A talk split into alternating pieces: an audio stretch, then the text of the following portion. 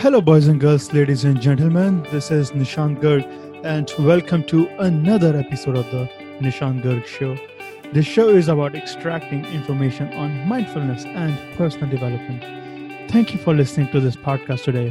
As Rumi said, look past your thoughts so you may drink the pure nectar of this moment.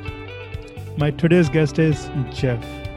Jeff is a retired litigation attorney who practiced in both state and federal courts for nearly 40 years and was previously a member of a three person management committee for a Chicago law firm.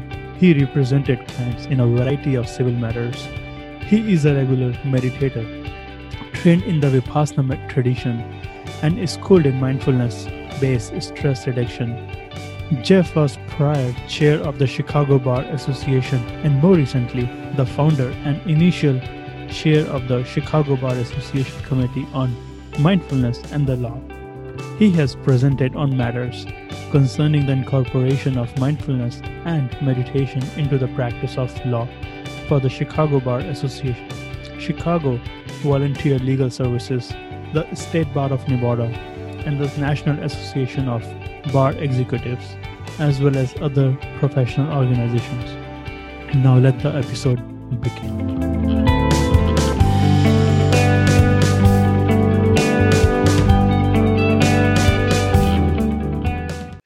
Jeff, welcome to the show.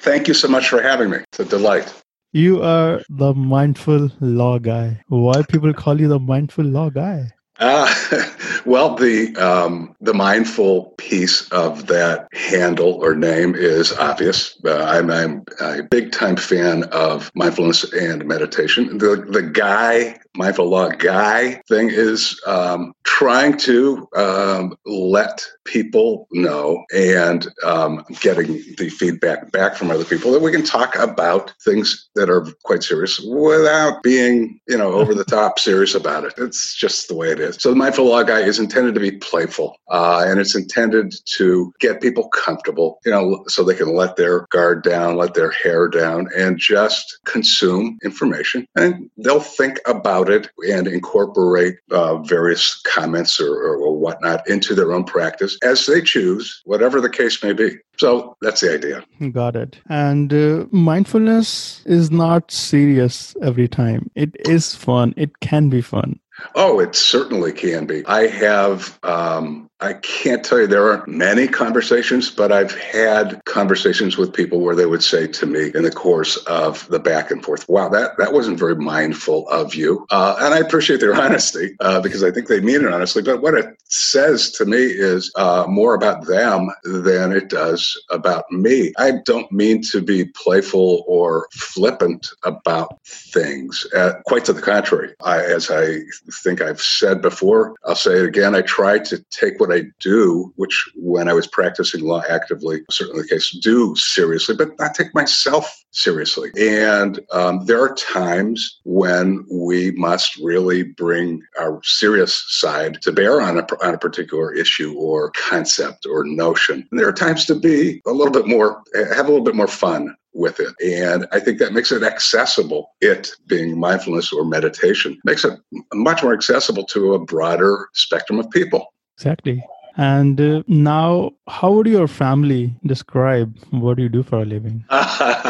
it's uh, that's a very good question, um, and I don't know. I suppose you'd probably have to ask them. I think I've, I've heard, so I've got two girls and a boy. Uh, and I've heard from my boy pretty much, who happens to be a lawyer, by the way, against my advice. Uh, I've, heard, I, have I've heard nothing. Um, so I think he's a little, he's still young, of course. I think he's a third year associate. So he's still finding his way and learning the, the, the ropes and learning the rules and how to get along. Uh, and I hope that there will come a time when he's comfortable talking about other things than, you know, law type stuff. But that day hasn't come yet, and I'm certainly not going to force it. Um, I've heard from my girls, on the other hand, neither of whom are lawyers, and they're also older. but I've heard comments along the lines of like, "Gee, Dad, you're weird," and okay, all right, fine, you know.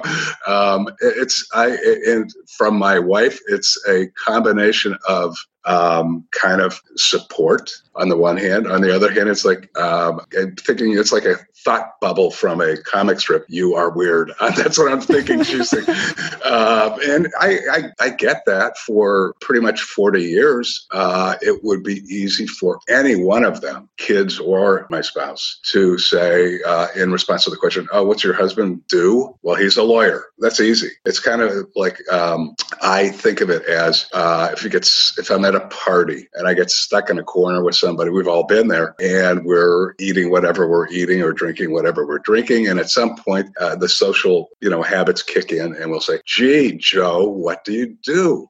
uh, and it used to be, you know, I could say I was a lawyer. I'm a lawyer, and that would be kind of the either the end of it. It would take the conversation in a particular predictable direction. But now I say, well, I used to be a lawyer, but I have now uh, started this group, the Mindful Law Coaching and Consulting Group, and we're advocates for as well as teachers of and urging incorporation of meditation and mindfulness practices into the law. Oh my gosh, the face is like all of a sudden it's like, ah, I'm going to make a trip over to the table or the bar or whatever, and I'll and I'll be back. And of course, they never come back. Uh, so, I think uh, this mindfulness meditation is kind of a taboo, still taboo in the corporate sector. I've come from a corporate sector. I'm I'm in the corporate sector, so I can see that. I can feel that. Yeah, that it's, it's, not that common topic to talk about in oh, a gathering. It, it most certainly is not. I think you're you're your intuition there is spot on. And you know, honestly, for me, it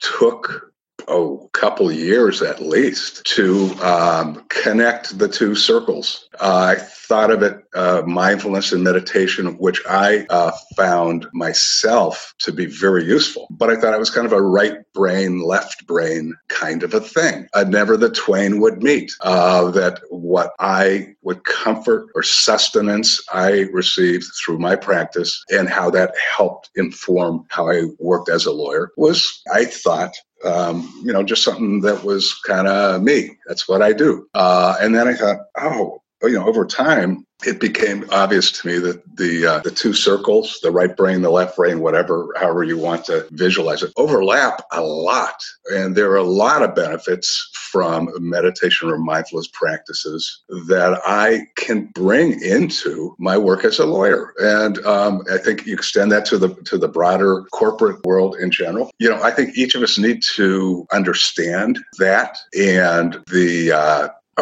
the conflict, I suppose, is uh, that that for me at least, uh, and I think for most people, the benefits of mindfulness or of meditation, which I think is kind of a means to the end, at least that is for me, um, is really experiential. And there are so many people uh, who are suspicious, who are skeptical, who just don't believe that there can be, there might be a little bit of room for that in my life personally someday, not today. Uh, but professionally, no, no, never. So because never, it takes freaking lot of time. That's what oh, people say. But boy, it, it not does. generalizing that we have a lot of time to spend on social media, but we don't have time for This is kind of a luxury. Amen to that. It's so true. Um, and you know, the old meditators uh, comment, the kind of throwaway comment: meditation or, or mindfulness is simple, but it's not easy. It, but it's so true. It's exceedingly, incredibly simple and I think that might be part of the, the problem of that. A lot of our professional peers uh, or even social peers may have is that today we've been taught or brought up to believe that things, if, it's, if they're not somehow complicated uh, or remotely accessible that they're not serious. Well, quite to the contrary. And something that simple or easily accessible, like breathing, which is, of course, a uh, for me, my practice, a cornerstone of meditation uh, and mindfulness. Uh, something that easy could be so powerful uh, is a concept that a lot of people just can't wrap their head around. They just can't go there.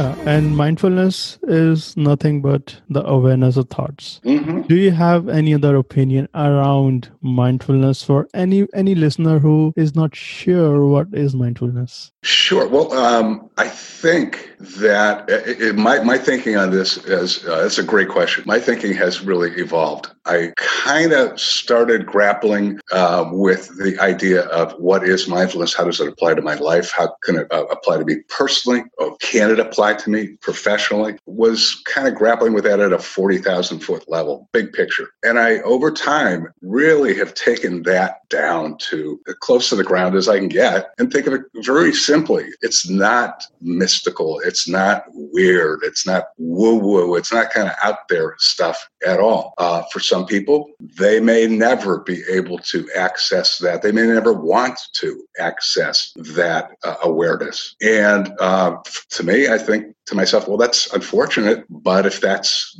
their choice, then that's their choice. So I'm not into proselytizing and trying to, you know, at some point I was when I first started the Mindful Law Group, I was into kind of sharing this great insight that I had with everybody. And I had this notion that, you know, kind of like the movie, uh, if you build it, they will come. And the uh, silence from many people, the silence is deafening. And I've come to realize, you know what? If it's important for them, they'll figure that out. Uh, and if it's not, then don't foist it upon them. But I think the application it can be uh, of mindfulness, which is the, this state of awareness that, that you allude to, uh, and meditation, which, as I think I mentioned a moment ago, for me is the means by which I strive to be as mindful as possible. Um, those things are, um, to me, uh, just huge and, and really meaningful. And I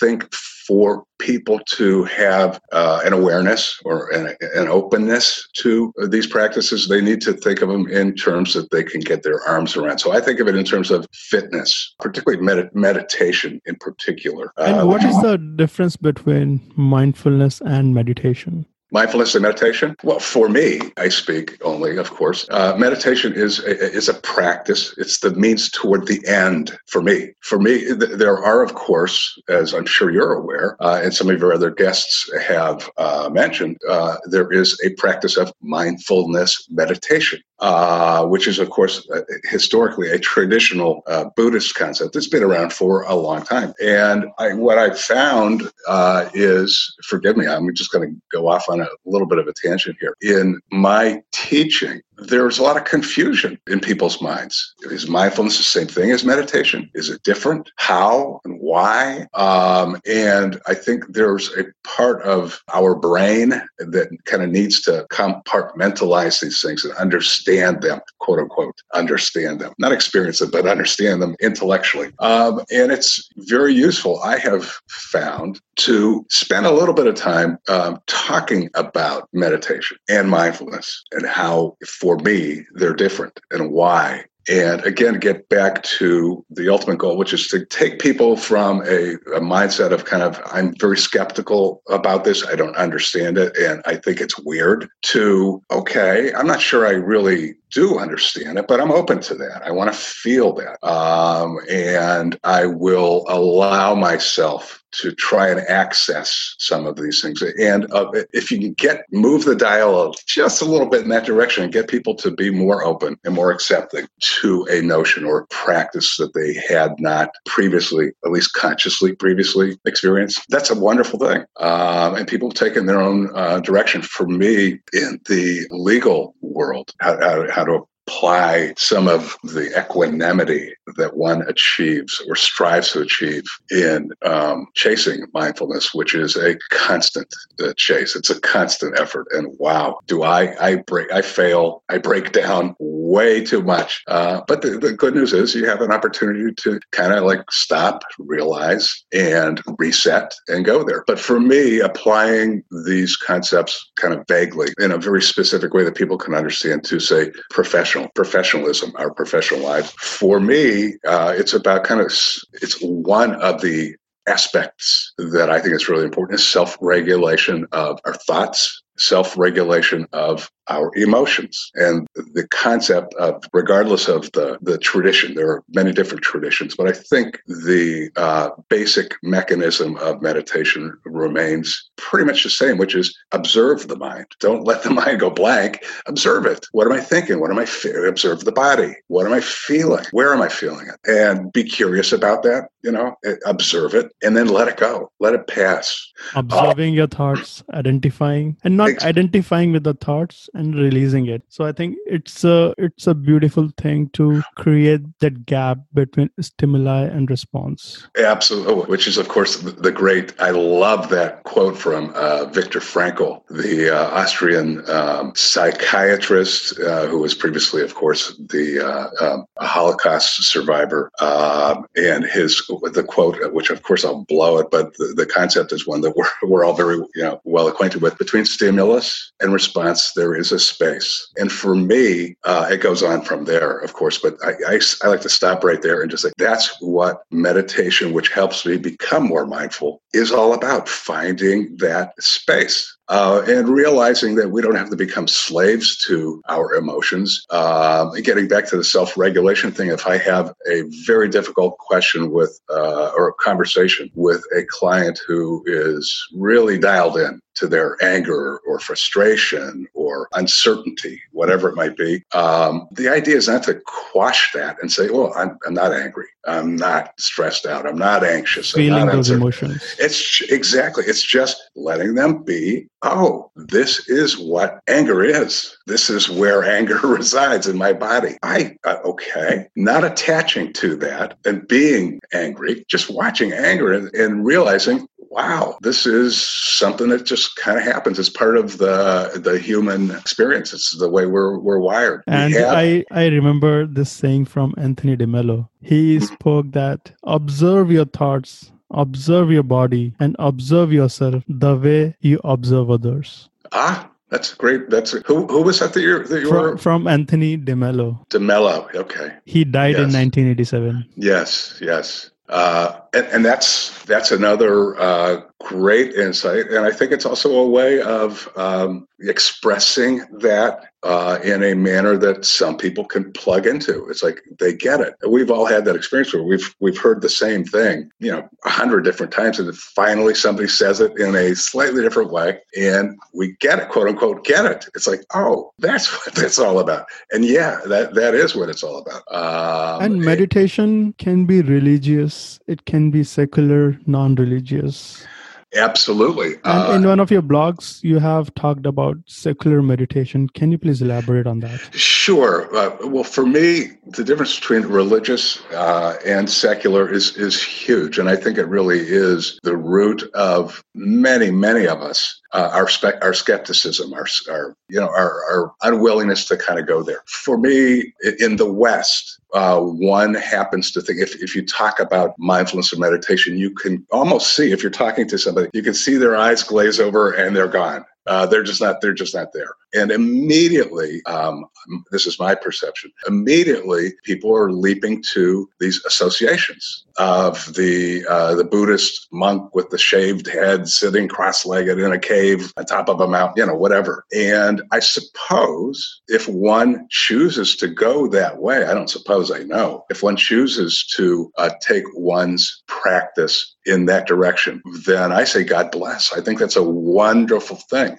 but that there is that kind of religious connotation or association and secular to me uh, is it's i've heard it described kind of derisively uh, by um, a number of uh, more hardcore religious people as kind of cherry picking. You can't take the good without the bad. Well, I don't. I don't believe that. I think you can if if it lends itself to that. And for instance, um, I don't believe in reincarnation, uh, which is a uh, religious concept for which I have a great deal of respect. Uh, and the men and women who do believe that, I say that's wonderful. I you know believe what your beliefs are, but I don't think you need to believe in. That's just an example. But for instance, reincarnation to be open to the benefits of uh, mindfulness, which is the again for me the the end we seek. It's this awareness that, that you refer to, and uh, the practice, the means by which I try that, which is for me meditation. Uh, secular to me means kind of of this world.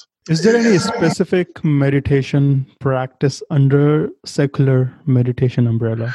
That's a, that's a great question. Uh, I don't know that I've ever uh, experienced that. And, and I don't know. I mean, my as I uh, mentioned in my website, which I guess I should mention now, I will. Uh, my my shamelessly uh, self promoting moment uh, for those of us, which is everybody, who have a computer uh, and a search engine. Just search the Mindful Law group and you'll find uh, my website, which is, I think, it tries to be as informative as possible about some of the concepts we're, we're dealing with. But to me, the idea of uh, trying to, um, if you want to think of it as like cherry picking the good stuff uh, and applying it uh, from meditation or mindfulness, and then applying it to our professional day to day kind of living, uh, as well as our personal living. I, I think it, it, lends itself to that uh, very well. In the website, I mentioned my the tradition that I uh, observe, meditation tradition that I observe, uh, and that I've been practicing is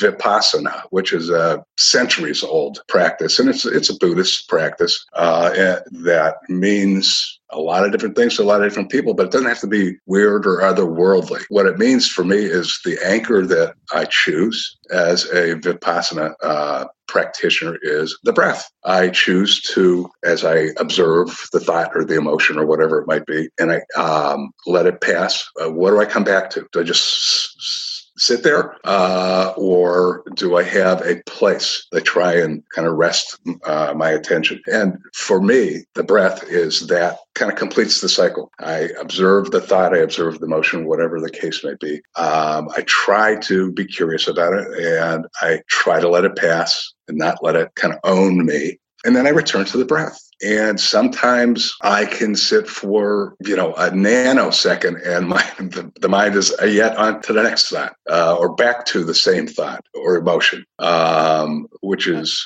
And how long have you been practicing meditation in your life? Uh, not that long, really, about seven years, maybe pushing eight years. Uh, mindfulness? It is it's funny because um, consciously about the same time unconsciously i think for decades um, i used to be uh, you know just the, the, the one minute version of kind of my journey. I used to be a type a you know physical fitness guy and totally not into mental or emotional fitness. That, that, that was a different world. Uh, and the old kind of mind body dichotomy that um, so many of us know about. I was, to me, lost. I lived in my body, and I used to be a uh, runner. I used to go running for you know a couple hours at a time. When you were into attorney. Correct, correct, and that was kind of my. I thought of it as, as many people still do, as my outlet. Uh, and of course, we have to be conscious and cognitive of the body. I I get that, uh, and we have to kind of feed that beast. Um, we don't have to necessarily be ruled by it. Quite to the contrary, I think being aware of it is one thing. Not being ruled by it is a higher awareness. But in any event, um, for me, the running would I you know go off, and uh, inevitably there would be a, a, period of time when it's like, okay, I got my first got my yayas out. I was running in the first you know half mile or mile or so. I was like kind of you know feeling how's my how's my wind, how's my breath, how's my my, my shoulders, how am I feeling, and then my all of a sudden I would go into this kind of reverie where you'd be going along, or I would be going along, uh, and and all of a sudden my mind would uh, kick in. And sometimes I would be thinking about something that is uh, really on my mind today, uh, a particular project or a question or a yeah. brief or whatever. Um, but sometimes it would just kind of free associate and go out there. And, and I love it. it was incredibly recharging and refreshing for me. And it was a wonderful, uh, and you can do things like as you're running, actually hear a bird. what a concept. Uh, feel the breeze, feel the wind, uh, just, just be being mindful of the environment exactly. exactly is um, uh, it's the equivalent of kind of uh, chewing, walking and chewing gum at the same time. Uh, one can do that. Uh, I did do that totally unaware, totally unconsciously. I just did it because it came to me and uh, it was like, wow. And then uh, and there are so many practices uh, to be more mindful. Oh, there are actually uh, brushing teeth or focusing on the oh, things oh, around in the room. So what we are doing is we are just focusing on the present moment awareness, present exactly. moment consciousness, and not letting mind wander in the past and in the pres in the future. It happens all the time and when we can focus on the present moment or the things that are around us we are creating presence in our mind and body and in our surroundings. Absolutely. I couldn't agree with you more. Uh, and the seemingly mundane tasks of life uh, brushing our teeth washing the dishes doing all the things that so many of us have heard. It's it's like dude this is really happening right now. Uh, and of course, if one doesn't really pay attention to it or thinks of it as a job and I got to do it, yada, yada, yada, uh, I'm not engaging in that. But then every once in a while, those moments will come along. It's like, oh, wow, this is pretty yeah, amazing. Meditation is just one dedicated block time when you set some time aside for practicing mindfulness. Yeah, absolutely. And, and, and, washing dishes, doing different things, we can practice mindfulness in different things as well. Uh, totally. And, and, I think also it's something that, that I, um, I feel it. I struggle to articulate it is, you know, why would one, for instance, we keep talking about, I, I keep talking about meditation. Um, why would, why would I do that? How could that possibly inform something like brushing my teeth? Uh, or how could that possibly help me get through a difficult conversation with a client or a partner or a work peer? How could that possibly be? People can't make that connection. I feel it. I know it. There is a connection. I struggle to articulate it sometimes. I, the, the closest I've come is it's kind of like, uh, on a, again, going to the physical as a way of bringing us, uh, it's a gateway to the mental or emotional, is I go to the gym, I do my bicep curls whenever I look real buff. So I can go to a restaurant or a bar and meet some uh, woman who I fall in love with and uh, actually have a life that goes on for decades from that moment. But I kind of know there's a purpose. I can kind of even looking backwards can see I was doing this when I was doing bicep curls or bench presses in the gym. I didn't have any notion of any of the rest of that. But one thing and, led and to another with mindfulness, the struggle people might face is this mindfulness doesn't have any KPI, key performance indicator. It doesn't yes. have any tangible yeah, yeah, yeah, result. It's it's inner feeling. It's that oh, inner being feeling. I agree, and that's exactly where I break down. That's where I I fail to articulate. It's easier to draw the the, the line, the through line, if it, if if it were in talking about physical fitness. It's we can measure the results in physical. Yes, fitness. yeah, and you you can see it. I, you know, I can get into a T-shirt and be buff, you know, and there it is. So therefore, it's quote unquote real. Uh, but how I feel or what I'm thinking uh, doesn't lend itself to that same kind of metric. And uh, you're right, there isn't a KPI. You, you don't get that fix, that easily, objectively verifiable result. There it is. I can look in the mirror and there it is.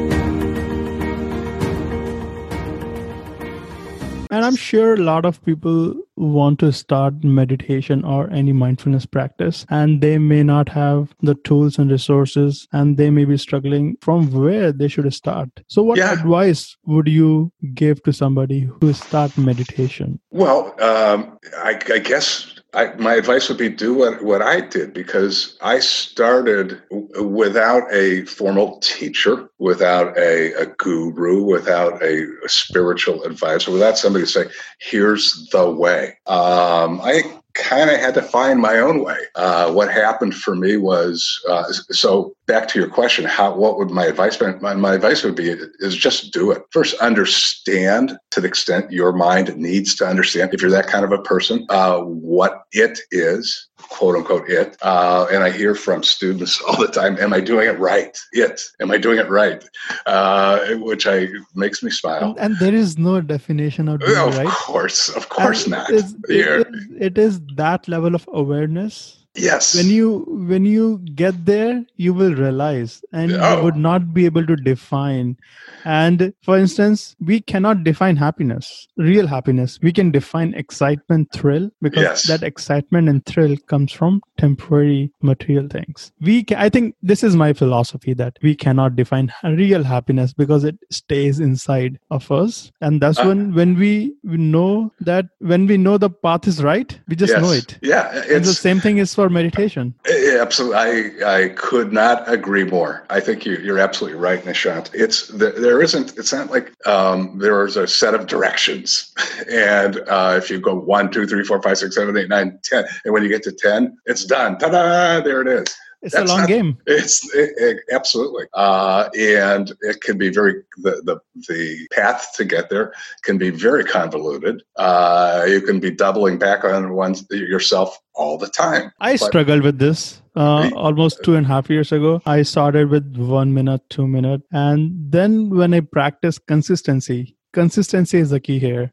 Oh, Not I, I, just doing once a week. I totally agree. My first uh, retreat experience was a 10 day silent retreat. Uh, and for me, it was a real sink or swim kind of thing. I just, boom, you know, I was right. I had no idea what I was getting into. Um, and uh, my head was spinning, quite frankly. I didn't know what to make of that. Uh, it was an incredibly impactful experience. And it, it freaked me out a little bit, to tell you the truth. Yeah, I- and I have this funny question for you. Yeah. I know in, in the Western world, people love Yeah. dogs. Everybody Yes. loves dogs, but Yo. people totally. love to keep dogs close to Yes. them in Western culture. Yes. And do you think walking a dog can be meditative? Oh, absolutely. Can you explain on that? Please? With without a doubt, it's um, it's quiet time with uh, another being, maybe not a sentient being that is on the same plane as I am. You know, he or she is going about doing whatever they do, but it's an opportunity to be outdoors. I'm a huge fan of being outdoors. I love nature. Uh, matter of fact, one of the um, pages on my website. Is about blogs, and I did a blog uh, about a month or so ago about forest bathing, which was a concept that I had never encountered. Forest breathing or bathing? bathing. Forest bathing. And there's a um, a japanese word that's the english translation of a japanese word slash concept that's become more it's gotten over to the states and as people become more aware of it. What it is is uh, my take again is just basically being out in nature and really experiencing that so walking a dog um, i can again it's hear the birds feel the breeze uh, listen to the uh, the, the leaves in the trees rustling. Um, there are uh, just an endless number of moments that, uh, as I'm walking the dog, there are no demands made of me. So I'm not still, in, obviously, in the sense of uh, a seated meditation, if that's what It's kind of a walking meditation. It's a walking meditation, yes, and it's and again, it's a question of what you're what you're what you're into, where your your mind is, and uh, if it's a chore, uh, oh, I have to walk the dog, or whatever the thought may be that we attach to it. Uh, but then that's what we're going to will be, or that's what our experience will be. I think the key is to be in the present moment Oh, while walking a dog and not letting mind wander in the future or in the past. Yes, well said. Very well said. Um, and uh, I obviously agree. Uh, it, it, and the the thing is, and it makes me laugh, but it's kind of again it gets back to my approach. Um, these are really, really important um, things that we're talking about, and the moments, experiencing a moment, is such uh, an important and wonderful thing. Um, and it can come. Some people will engage the topic in a way that's very serious minded and um, seemingly to a lot of people just unattainable. being mindful while walking the dog is a way that um, it's a wonderful question. It's a way I like to think of something that, again, is very serious. Do you think our dog is mindful? Oh, you know, Or no. animals are mindful? No, I and I and the reason this is is wonderful. I I belong to um, a sangha, a, a group uh, of people who are some of whom are trained meditators. A lot of them are not. Um, and it makes for a wonderful mix. And I love the idea of community, which is what I, I think roughly translated a sangha is. Uh, and I love the idea of group meditation. I'm a huge fan of that. And then there'll be a, a share at the end th- that's you know confidential and comfortable, and, and people are encouraged to share. But in between the sit and the share is a dharma talk and sometimes the woman who's the leader of the sangha uh, will give a, a dharma talk herself. A lot of times uh, it will be uh, recorded because there's just tremendous content on the internet now available from you know a number of men and women who are very thoughtful and glib. Some of them are serious minded some are a little bit you know uh, more uh, informal. But they'll talk about different kinds of things. And one of the I'm sorry, I'm going off on a tangent here, but one of the great Dharma talks that I heard that I think gets to what your question is was a Dharma talk that Joseph Goldstein gave about what he called black lab consciousness. Uh, and a black lab is, of course, a dog. So the question posed was uh, which of course led to a more serious kind of conversation about what is what is meditation? And the question is then is a dog meditative? Uh, is a dog meditating? Uh, if not why not? How you know blah blah blah blah. And, and on the conversation goes from there. And the point that uh, joseph made which i thought was really spot on is that it kind of turns on the question of intent. Does one do what one does uh, meditatively uh, with intention, uh, or is it just kind of a natural lack of distraction, um, a natural focus on whatever you know whatever the dogs are doing at the moment sniffing or pooping or whatever uh, I think you know, it's, it's where's the difference between instinct versus mindfulness. Yes, yeah, yeah. I think that's uh, that, that's again a, a great observation on your part. I, yeah, I think there are animals in general, we among them certainly, uh, and dogs who can have an instinctual kind of access to mindfulness, uh, can be instinctively kind of meditative. And then there are uh, some among us um, I don't know because I don't know about you, but I talk to my dog all the time, but he generally doesn't talk back to me. And if he does, I don't have a dog. we're, we're not talking the same language, anyways. Uh, so I wouldn't understand. It may be that some of the other animal uh, brethren we have are, uh, in fact, a lot more aware and more enlightened than we are. But uh, I haven't figured out a way to understand that just yet. So that's where I, I get down to. I think it comes to humans, uh, and people can can recognize that instinctual attraction or openness to mindfulness or to a meditative moment and can take it a little bit further with intent. Uh, and that's where, of course, the practice, the more formal practice can kind of come in. Again, the practice is simply, as I have to constantly remind, remind myself, Yeah. just And just a, there- just a means to getting to an awareness. That's all. And there there are many great outcomes of practicing mindfulness, such as kindness, compassion, Ah, being yes. loving to others, self-love, loving to ourselves, I accepting others and accepting ourselves. Oh boy! Wow, and you you you've just said a, a mouthful there. Um, I again, I agree with you. Uh, one of my favorite uh, meditation practices is metta M E T T A. Of course, any meditator uh, like yourself would be aware of metta meditation, which is is a form of practice that I teach a lot because it gets to metta, M E T T A, which I think, Nishant, maybe you know, but I think it's, it's either a Pali word. I think Pali preceded historically Sanskrit. Um, I guess it doesn't really No, matter. But but the, the, the, the concept uh, can be translated in lots of different ways. Of course, uh, no one language is exactly uh, the same as another. But I, I, I think of, or I've heard other people translate metta uh, as compassion. It could be self compassion. It could be compassion for others, empathy, Loving kindness meditation is a biggie. And a lot of times people, I've, I've heard a lot of people associate metta meditation with a loving kindness or self compassion.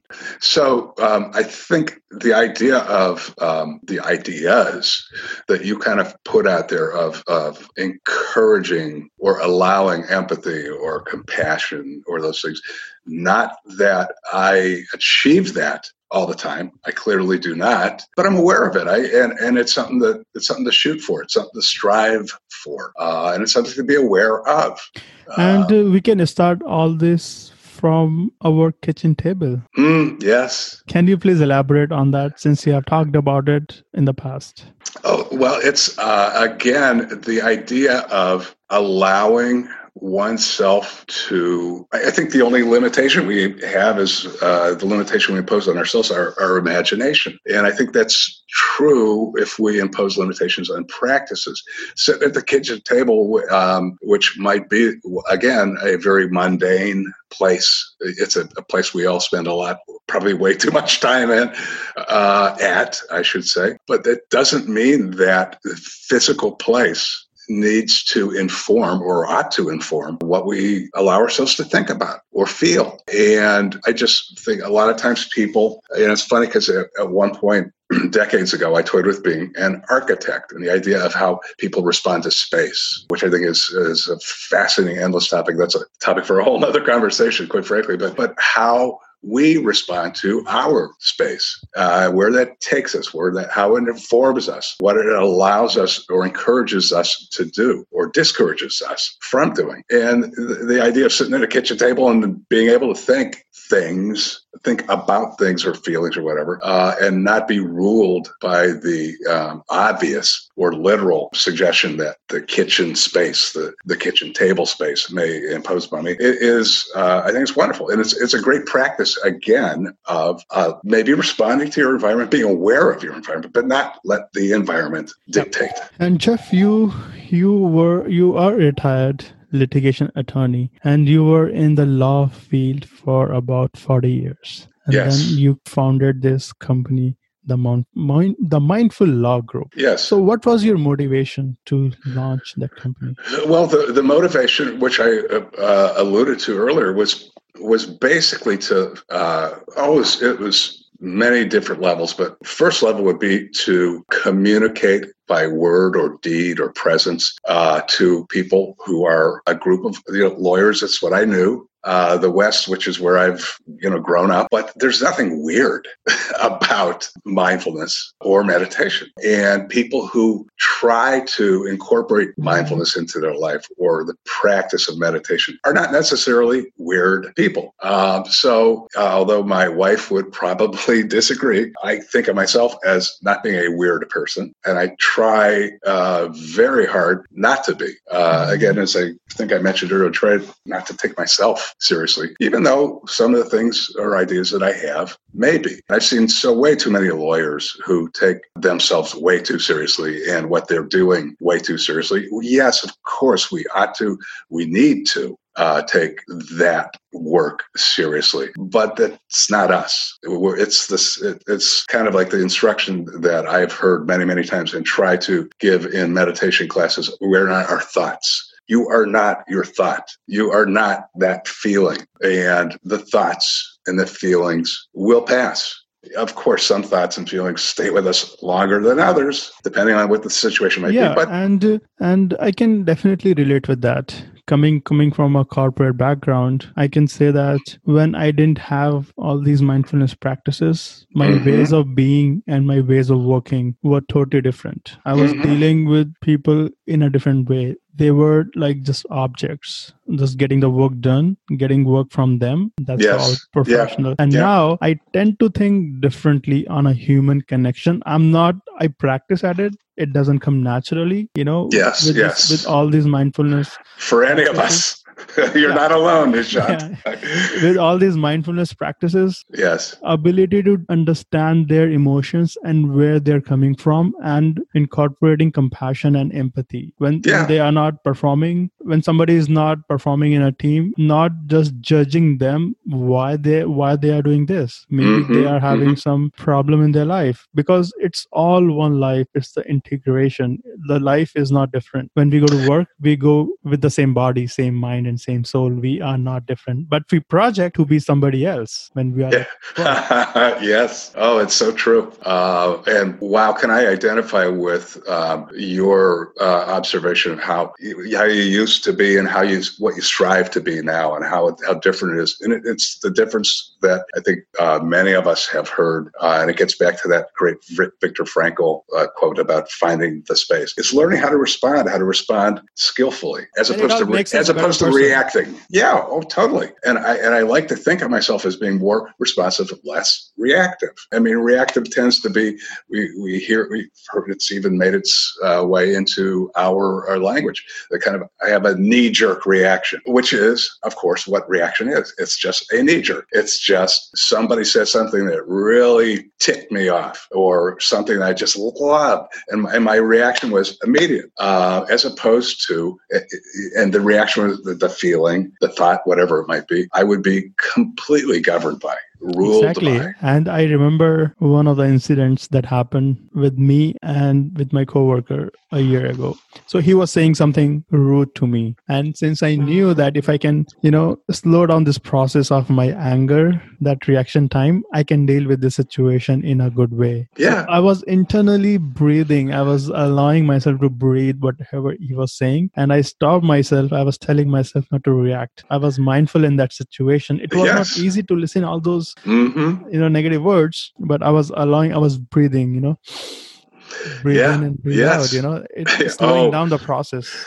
And and uh, wow, I I mean, talk about getting it, and that gets back to uh, my comment earlier about self-regulating uh, emotions. Is just not letting ourselves, even in the midst of. Uh, you know, it- it's funny because everybody thinks about living in the moment, and it's not uh, what some people I, I think uh, mistakenly believe that living in the moment is all bliss. It clearly is not. If in this moment, right now, we're having you and I are having a conversation, and you said something to me that was very hurtful and really challenged um, something I did or said or whatever. That moment is not a pleasant moment. It can be quite stressful, and it can kick up uh, just a, a cloud of emotion that I can either get caught up in the swirl of that uh, or take a step back, find that space, become more responsive, more skillfully, uh, and less reactive, not react. Don't get sucked into the uh, immediate uh, reaction because that's what humans, we're all hardwired to react. creating that space between stimuli and response Yeah. i would like to emphasize and underscore over here that even even even in the music two notes have a space Yeah. Have a. True.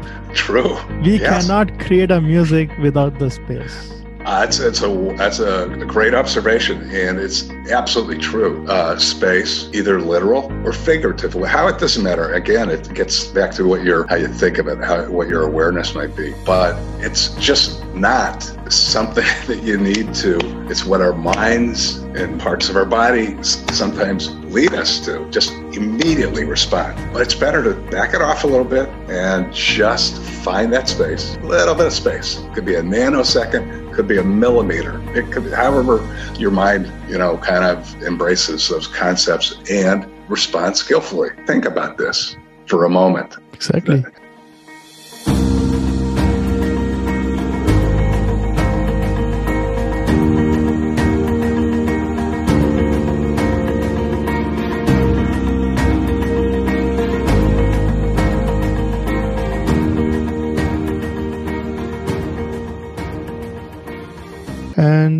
Jeff, you are working on a book. canary in the coal mine. Oh yes, thank you. So I, I yes, canary in the coal mine. Can, and, you, and can you explain what what this what, what is this book about and who is this book for? Uh, well, again, my my market uh, was and I guess is uh, lawyers, but uh, the thought applies to all of us, quite frankly. Uh, and the idea is that, in particularly, I'll I'll digress for a moment and just talk about like the legal world, the legal profession uh, is, at least in my view, a good ways behind a lot of the broader kind of corporate world uh, or real world uh, in terms of embracing kind of practices and a lot of the um, failure or unwillingness to embrace those practices and understand the importance of uh, taking care of ourselves. That's that's really the canary in the coal mine. Is lawyers we don't take care of ourselves. We're we're taught to. It's kind of the lawyer mind. Um, there, there, are certain qualities or, or, thoughts or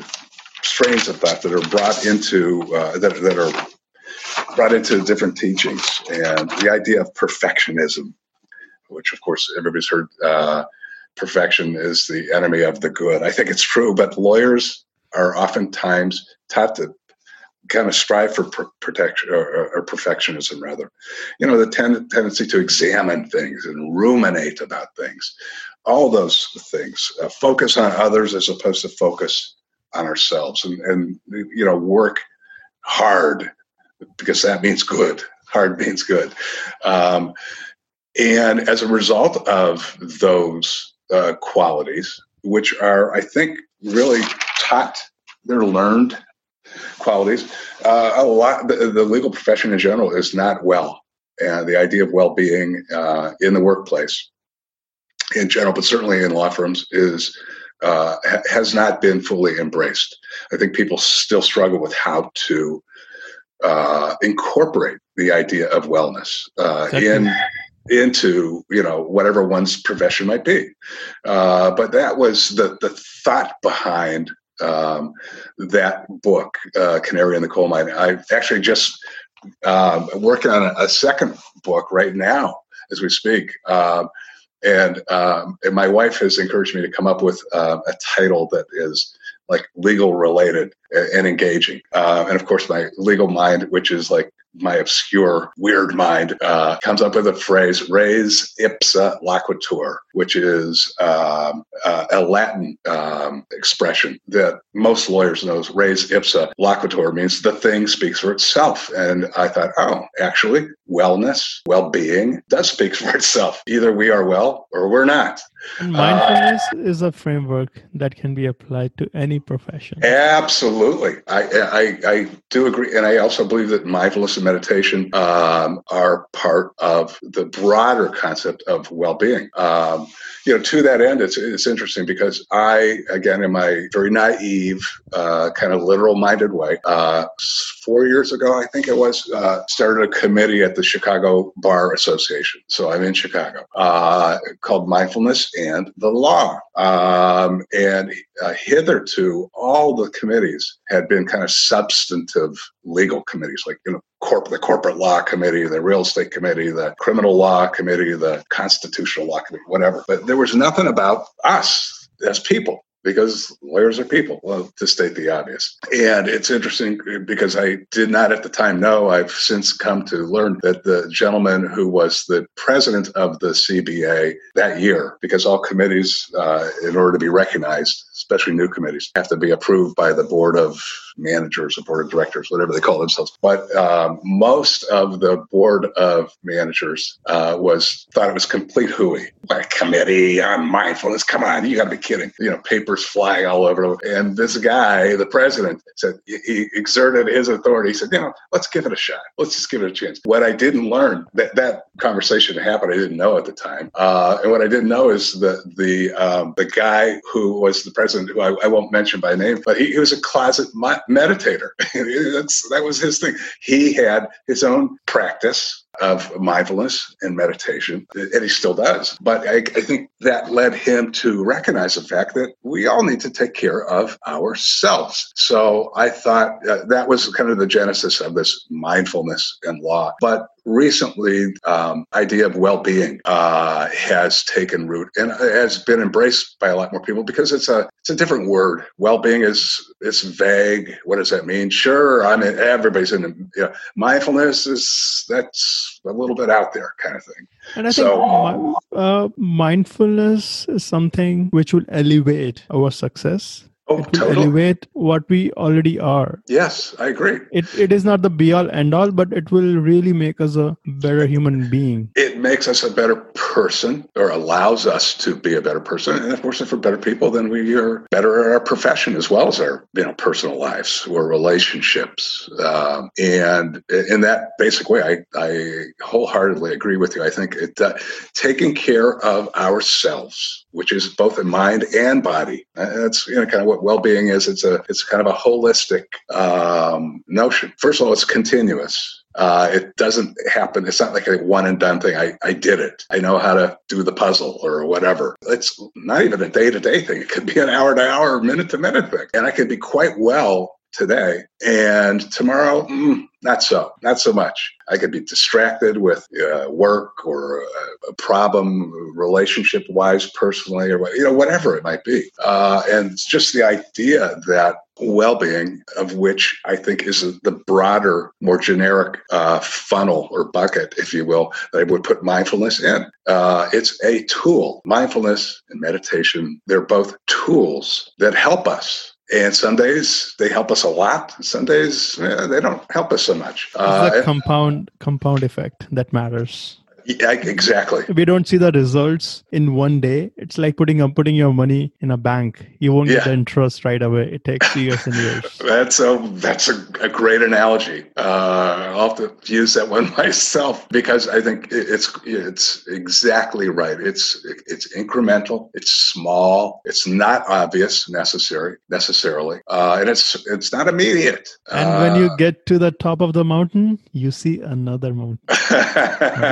oh yeah, that's always there. Well, Jeff, my last question yes. to you is yes. What skills can be honed through meditation? Well, through uh, meditation or mindfulness, I think is is it gets back to um, the word that you mentioned, uh, the concept you mentioned, um, a while back of just awareness. I think uh, skill set wise, if we are more aware of what we're saying and what we're doing and what impact that has on ourselves, we're also aware of the impact it has on others it'll make us better communicators for sure. Uh, and again, my world, mm. which uh, you know, the, the, the law world is all about communication. And I think uh, to the extent that, that we're um, that we do spend more time on the cushion and or are more mindful, whatever it is we're doing, walking the dog or or, or uh, sitting at our desk working, whatever it might be, those things will will bear upon our communication skills, how we treat ourselves, how we treat others. It's the old kind of golden rule in the Christian faith do unto others as you would do unto yourself. And that's and, so. And managing our emotions. And with it, mindfulness,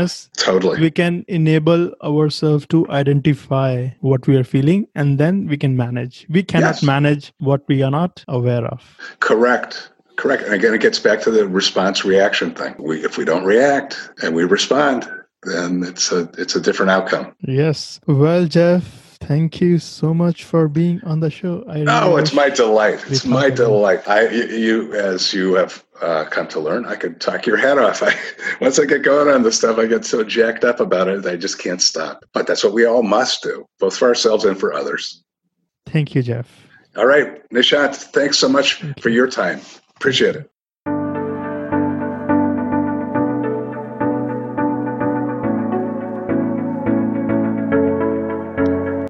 Hope you enjoyed this episode. I hope you learned from this episode that you can apply in your life. If you did enjoy this, please subscribe to the podcast, The Nishant Garg Show, on Apple Podcasts.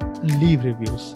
Also, you can make an impact in someone else's life by sharing this podcast episode. When you share this, you can transform someone else's life. I'm so grateful for having Jeff on this podcast and share his message with the world. So please spread the message everywhere.